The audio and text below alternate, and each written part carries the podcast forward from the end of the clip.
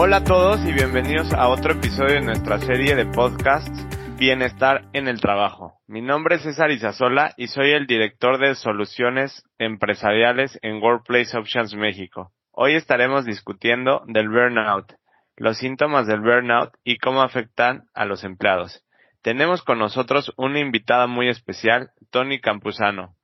Ella es licenciada en psicología desde hace más de 15 años. Está dedicada a brindar soluciones en el área de prevención, desarrollo y crecimiento de las personas tanto en instituciones académicas como en empresas y en la consulta privada. Tony, muchas gracias por unirte a esta discusión. Gracias, César. Al contrario, gracias.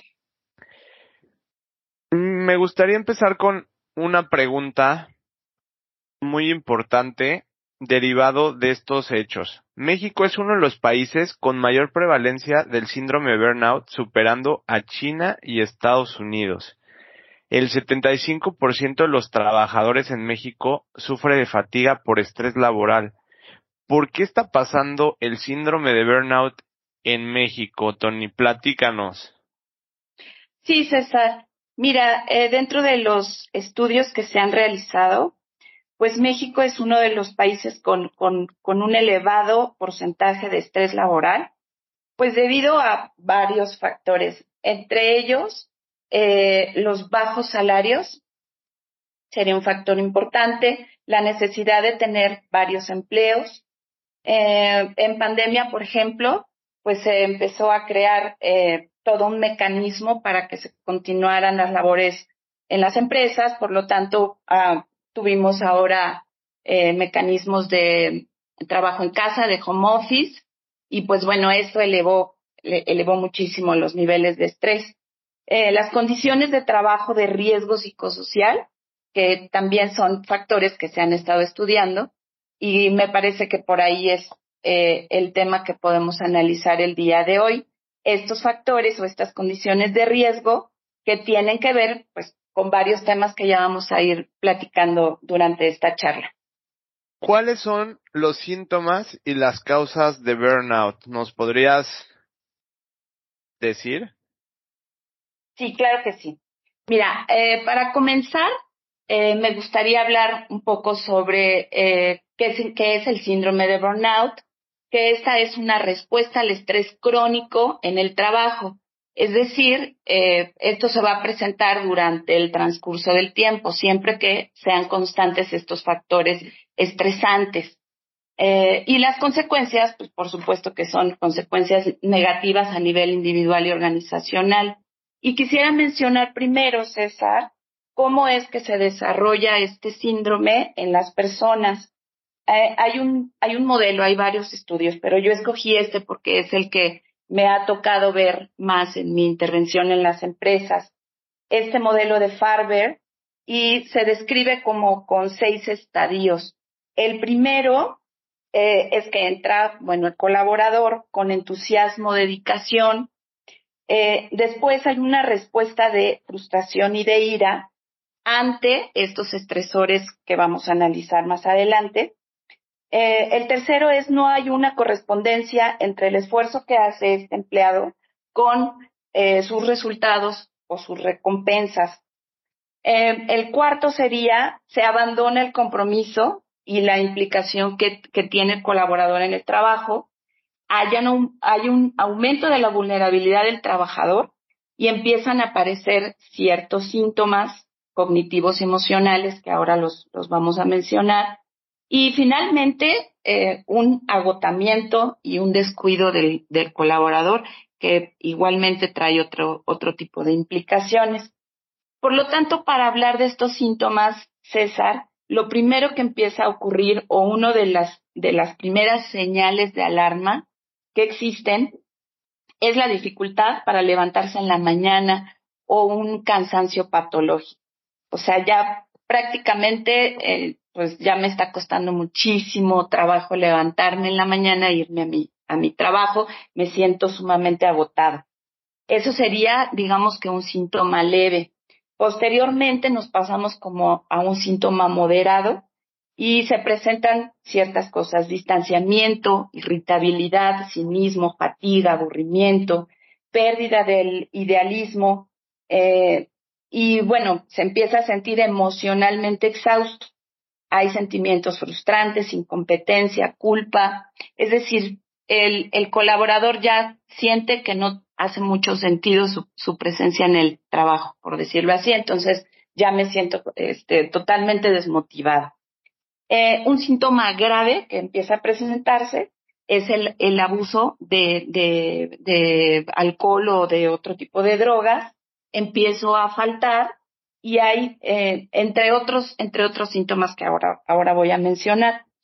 Eh, eh, quisiera sí mencionar, César, que la repetición de estos factores estresantes es lo que va a ser en, conjunto un cuadro clínico.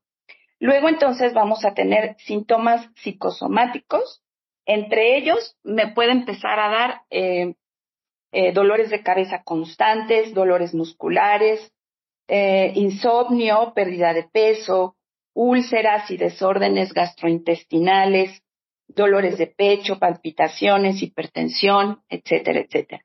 Es decir, que también si, si hay un, un tema médico, hay un, hay un servicio médico, pues aquí puede ser un, factor que puedo empezar a medir, que empiezan a, presentar, a presentarse en los colaboradores este tipo de síntomas y constantemente regresan por esta razón. También se pueden presentar eh, síntomas emocionales, como ya mencionaba, irritabilidad, ansiedad, depresión, frustración, aburrimiento, distanciamiento afectivo, desorientación, impotencia, etcétera, etcétera.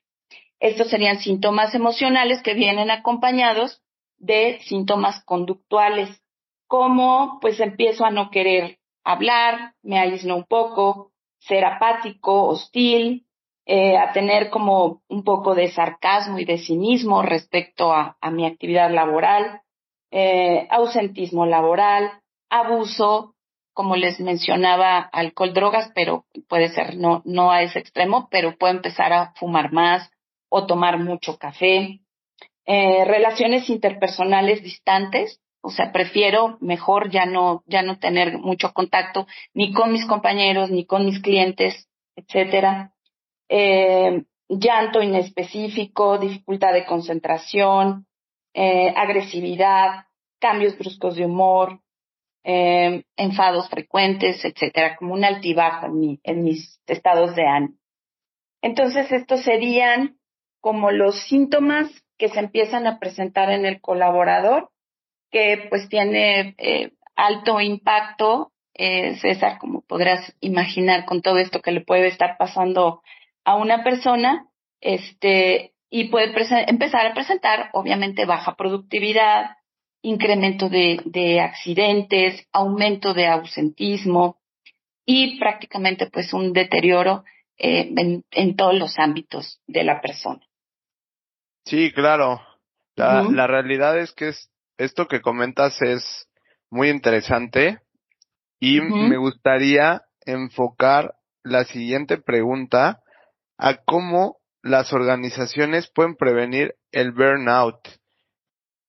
Claro, mira, para poder hacer esta, esta intervención, esta prevención, eh, pues lo que hay que hacer primero es analizar qué factores influyen en el desarrollo de este síndrome de burnout. Eh, y mira, te voy, a ir mencionando como, algunos de estos factores que influyen. Entre ellos está las características del puesto y el ambiente del trabajo. Cuando no está bien delimitado eh, mis actividades dentro del organigrama y de mi perfil, de mi puesto, puede empezar a generar conflictos para mí, no sé hasta dónde van a llegar mis, mis responsabilidades. Eh, un ambiente de trabajo en tensión puede empezar a provocar este síndrome. El sentimiento de, equipo, cuando no hay un sentimiento de equipo, pues me siento aislada y me siento no capaz de, de cumplir con estas responsabilidades. Los turnos laborales y el horario de trabajo también pueden influir en esto. Eh, se dice o se ha estudiado que el turno de la noche, las personas que tienen varios turnos, serían más propensos a, generar este síndrome. y bueno, los horarios de trabajo obviamente, eh, evidentemente que no se excedan fuera de sus horarios de trabajo, ni los fines de semana. Eh, otro factor, César, sería la seguridad y estabilidad en mi puesto.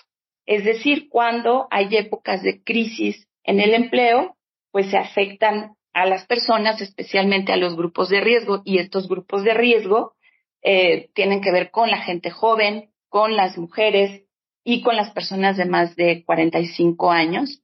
Cuando hay crisis, pues estos se ven como más afectados o, están más preocupados por no perder su trabajo. Eh, el tema de la antigüedad profesional también tiene que ver y los dos primeros años serían como los más vulnerables y los mayores de 10 años. Entonces, claramente cuando voy entrando, pues estoy como en todo mi proceso de, adaptarme al, al, nuevo empleo, a mis nuevas responsabilidades, a, a tener éxito, digamos, a responder a esas responsabilidades. Cuando no lo logro, pues este, estoy vulnerable a que sean, este, o, yo puedo pensar que voy a ser de los primeros que pueden salir, ¿no? De la, de la empresa. Los que tienen más de 10 años, pues ellos están ah, probablemente con un tema de, de, de un plan de, de, vida o un desarrollo de, de plan de vida y carrera, este, que probablemente algunos se sientan estancados, algunos ya no se sienten tan motivados. Esto también puede ser un factor que desarrolle el síndrome. El progreso excesivo o el escaso. Es decir, si a mí me, de pronto, ¿no? Si no estoy preparado, este, y tengo nuevas responsabilidades, eh, puedo sentir que no, que no, que, no tengo la capacidad suficiente para hacerlo, la habilidad o los conocimientos suficientes para hacerlo, y esto me puede generar el síndrome también, así como el que no ocurra, ¿no? Que me pueda sentir como, como eh, no tomado en cuenta, eh, que ya me siento estancado y que pues a lo mejor este ya no ya no es congruente con la expectativa personal que que yo puedo tener respecto al, a mi trabajo. Otro factor es la incorporación de las nuevas tecnologías en las organizaciones, por lo que, eh, pues, eh, el colaborador sabe que necesita de capacitación, tiene temor a que, insisto, lo, lo, lo corran o eh, ser desincorporado de la empresa. Hay una, hay un incremento en el control y mono, monitorización del desempleo, perdón, eh, que están relacionados pues con, con muchos temas, ¿no? Eh, me parece que las nuevas tecnologías, sobre todo en temas generacionales, puede afectar a los que, a los que ya tienen más tiempo, los millennials, este, serían generaciones que se adaptan más rápido, o los centennials, este, se adaptan más rápido a, estos cambios y la gente mayor pues tiene mayores, mayores dificultades para esto. Eh, otro factor que afecta eh, será como el grado en el que las personas sienten que tienen el control eh, sobre la toma de decisiones de sus actividades o sus responsabilidades. Si ellos sienten que no, entonces están más vulnerables. También otro factor será la retroalimentación de la, propia tarea, de la responsabilidad, este, de la evaluación del colaborador. Eh, las relaciones interpersonales, como decíamos al principio, el ambiente de trabajo, pues va a ser un factor muy importante. También la, la relación que tenga con su, con su jefe es un factor importante. Si empieza a haber problemas en este sentido, eh, es más vulnerable a, a, desarrollar el síndrome. El salario, como decíamos, si, si hay salarios que, que no son suficientes, eh, esto puede provocar demasiada eh, angustia o ansiedad en el colaborador. Y la estrategia empresarial, por último, de, hablando de estos factores, la estrategia empresarial, eh, por ejemplo, las empresas que tienen una estrategia de minimización de costos en la que se reduce al personal ampliando las funciones y responsabilidades de los otros. Entonces, de pronto eh, nos enteramos que ya se fueron determinado número de colaboradores y los que quedan de un equipo de cinco quedan dos, entonces estos se ven en alto estrés por resolver lo que, lo que antes hacía un equipo de más personas. Eh, aquellas empresas que no gastan en capacitación y desarrollo de personal, pues también son, son empresas que están vulnerables a, padecer esto. Aquellas en las que no se hacen inversiones en equipo y material de trabajo para que las personas desarrollen adecuadamente sus funciones y aquellas empresas en, en que su estrategia es limitar los descansos, limitar la hora de comida o, o que, que, se queden más tiempo en, en el trabajo, pues también pudieran desarrollarlo. Esto sería eh, los factores que promueven o que hacen vulnerables a las personas a padecer este síndrome.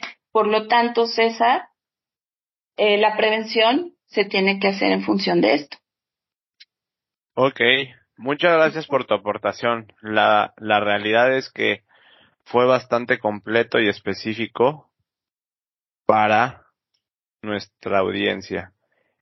¿Qué acciones pueden hacer los líderes de las empresas, de las organizaciones, para poder mejorar la cultura de la organización en México? Sí, mira, eh, lo que yo recomiendo a las empresas es que realmente se implemente la norma 035. Esta norma es establecida en el Reglamento Federal de Seguridad y Salud en el Trabajo eh, a partir del 23 de octubre del 2018. O sea, es, es, es reciente, César. Entonces, eh, si las empresas se comprometen como a, implementar esta norma, creo que puede ser un punto de partida para que tengan pues un mapeo de lo que pueda estar ocurriendo en, en temas de factores de riesgo psicosocial. Esta norma identifica, analiza y previene este, este tipo de factores que son los que, los que nos derivan en trastornos de ansiedad, de estrés grave, como el que estamos manejando, que es el, del que estamos hablando, el síndrome de burnout, y también trastornos de adaptación, que son derivados de la naturaleza en las funciones del puesto de trabajo. Cuando hablamos de burnout es, es por esto, no es por otra situación, sino por el resultado de las funciones de su trabajo. Luego entonces, eh, esta norma, así como para no meterme mucho en, en el asunto de la norma, eh, este tiene tres, tres cuestionarios, César. Eh, estos cuestionarios dependen del número de empleados que tenga la organización, factores de riesgo psicosocial y entorno organizacional, si, si son eh, empresas de más de 50 colaboradores, y el cuestionario, el cuestionario de acontecimientos traumáticos severos. Entonces, si, si uno aplica esto, tienes como, eh, insisto, un mapeo de en qué áreas puedes intervenir, con qué departamentos, y puede ser como, como eh, un, una muy buena intervención muy específica. Entonces, nada más como para mencionar estos ejes que maneja esta norma, son las condiciones de, de, las condiciones del ambiente de trabajo, las cargas de trabajo, la falta de control sobre este trabajo, las jornadas y la rotación de turnos, si hay una interferencia en la relación trabajo-familia, eh, el liderazgo, si, si se presenta un liderazgo negativo y relaciones negativas de trabajo, si hay, si hay temas de violencia laboral, si hay un adecuado reconocimiento del desempeño y si hay un sentido de pertenencia y de estabilidad en el trabajo. Estos serían como los ejes de la norma. Cuando tenemos estos resultados, entonces ahí me parece que puede ser muy específica la intervención. Esto es lo que yo sugiero que eh, las personas que están tomando decisiones en las empresas este, lo implementen para que puedan, para que puedan eh, hacer una buena intervención con el burnout. Totalmente de acuerdo con lo que comentas. Y adicionalmente a esto, ¿existe alguna solución, alguna herramienta que tú podrías recomendar para las organizaciones? Sí, eh, por supuesto. Eh, vamos, eh, te, voy a, te voy a, platicar sobre el tema individual, grupal y sobre la organización. Sí, sí hay varias soluciones. Mira, como manera preventiva, lo que recomiendo es que se brinde información sobre este síndrome, síntomas, consecuencias, de qué manera puede ir uno detectando estos síntomas. Como les decía al principio, a lo mejor eh, uno puede ayudarse como de los servicios que tengan en la empresa, el médico ya nos va dando como cierta información, el, el, el servicio psicológico, si van a terapia en la empresa igual, ya empieza a haber este, una, una alarma de que se está presentando, pero la gente tiene que saberlo. Eh, hay que vigilar las condiciones del ambiente laboral, hay que estar fomentando el trabajo de equipo, que la gente se esté integrando constantemente con sus equipos de trabajo. Eh, hay que diseñar y hay que implementar talleres, César, como de los temas, eh, de acuerdo a, los resultados que comentaba anteriormente, eh, sobre el liderazgo, sobre las habilidades sociales, el desarrollo gerencial, que esté dirigido pues a quien lo necesite, ¿no? Puede ser que si estamos hablando del liderazgo, pues a la, a la alta dirección para que de ahí se pueda permear hacia abajo. E implementar cursos de inducción y ajustes a los puestos y a la organización, eh, sobre todo a la gente de nuevo ingreso, como decía, estos, estos dos primeros años pues tienen que ser una, una adaptación adecuada para que no genere conflictos. Eh, anticiparse a los cambios brindando talleres para que se puedan, eh, que contribuyan a desarrollar habilidades, conocimientos y estrategias para que todos estén listos para enfrentar el, el cambio, el que sea, ¿no? Que hay constantes cambios en las empresas. Eso sería, digamos que eh, de manera general, de manera preventiva, se pudiera empezar a hacer. Después, eh, en la parte de la intervención eh, la intervención eh, de manera individual, podemos empezar a desarrollar eh, técnicas. yo, por ejemplo, que, que esto es a lo que yo me dedico en las empresas, empiezas a desarrollar técnicas en tres niveles, fisiológicas, conductuales y, y cognitivas. En las técnicas fisiológicas podemos mencionar pues la relajación, el control de la respiración, meditación, yoga, etcétera. Eh, dentro de las técnicas conductuales, el entrenamiento asertivo, el entrenamiento en habilidades sociales, las técnicas de soluciones de problemas y técnicas de autocontrol. Eh, y hablando de las técnicas cognitivas, se trabaja con reestructuración cognitiva, con el control de pensamientos irracionales, y pues bueno, con el manejo de las emociones, con la terapia racional emotiva. Eh, con estos tres podemos estar habilitando a las personas para enfrentarse a estos síntomas de, de burnout.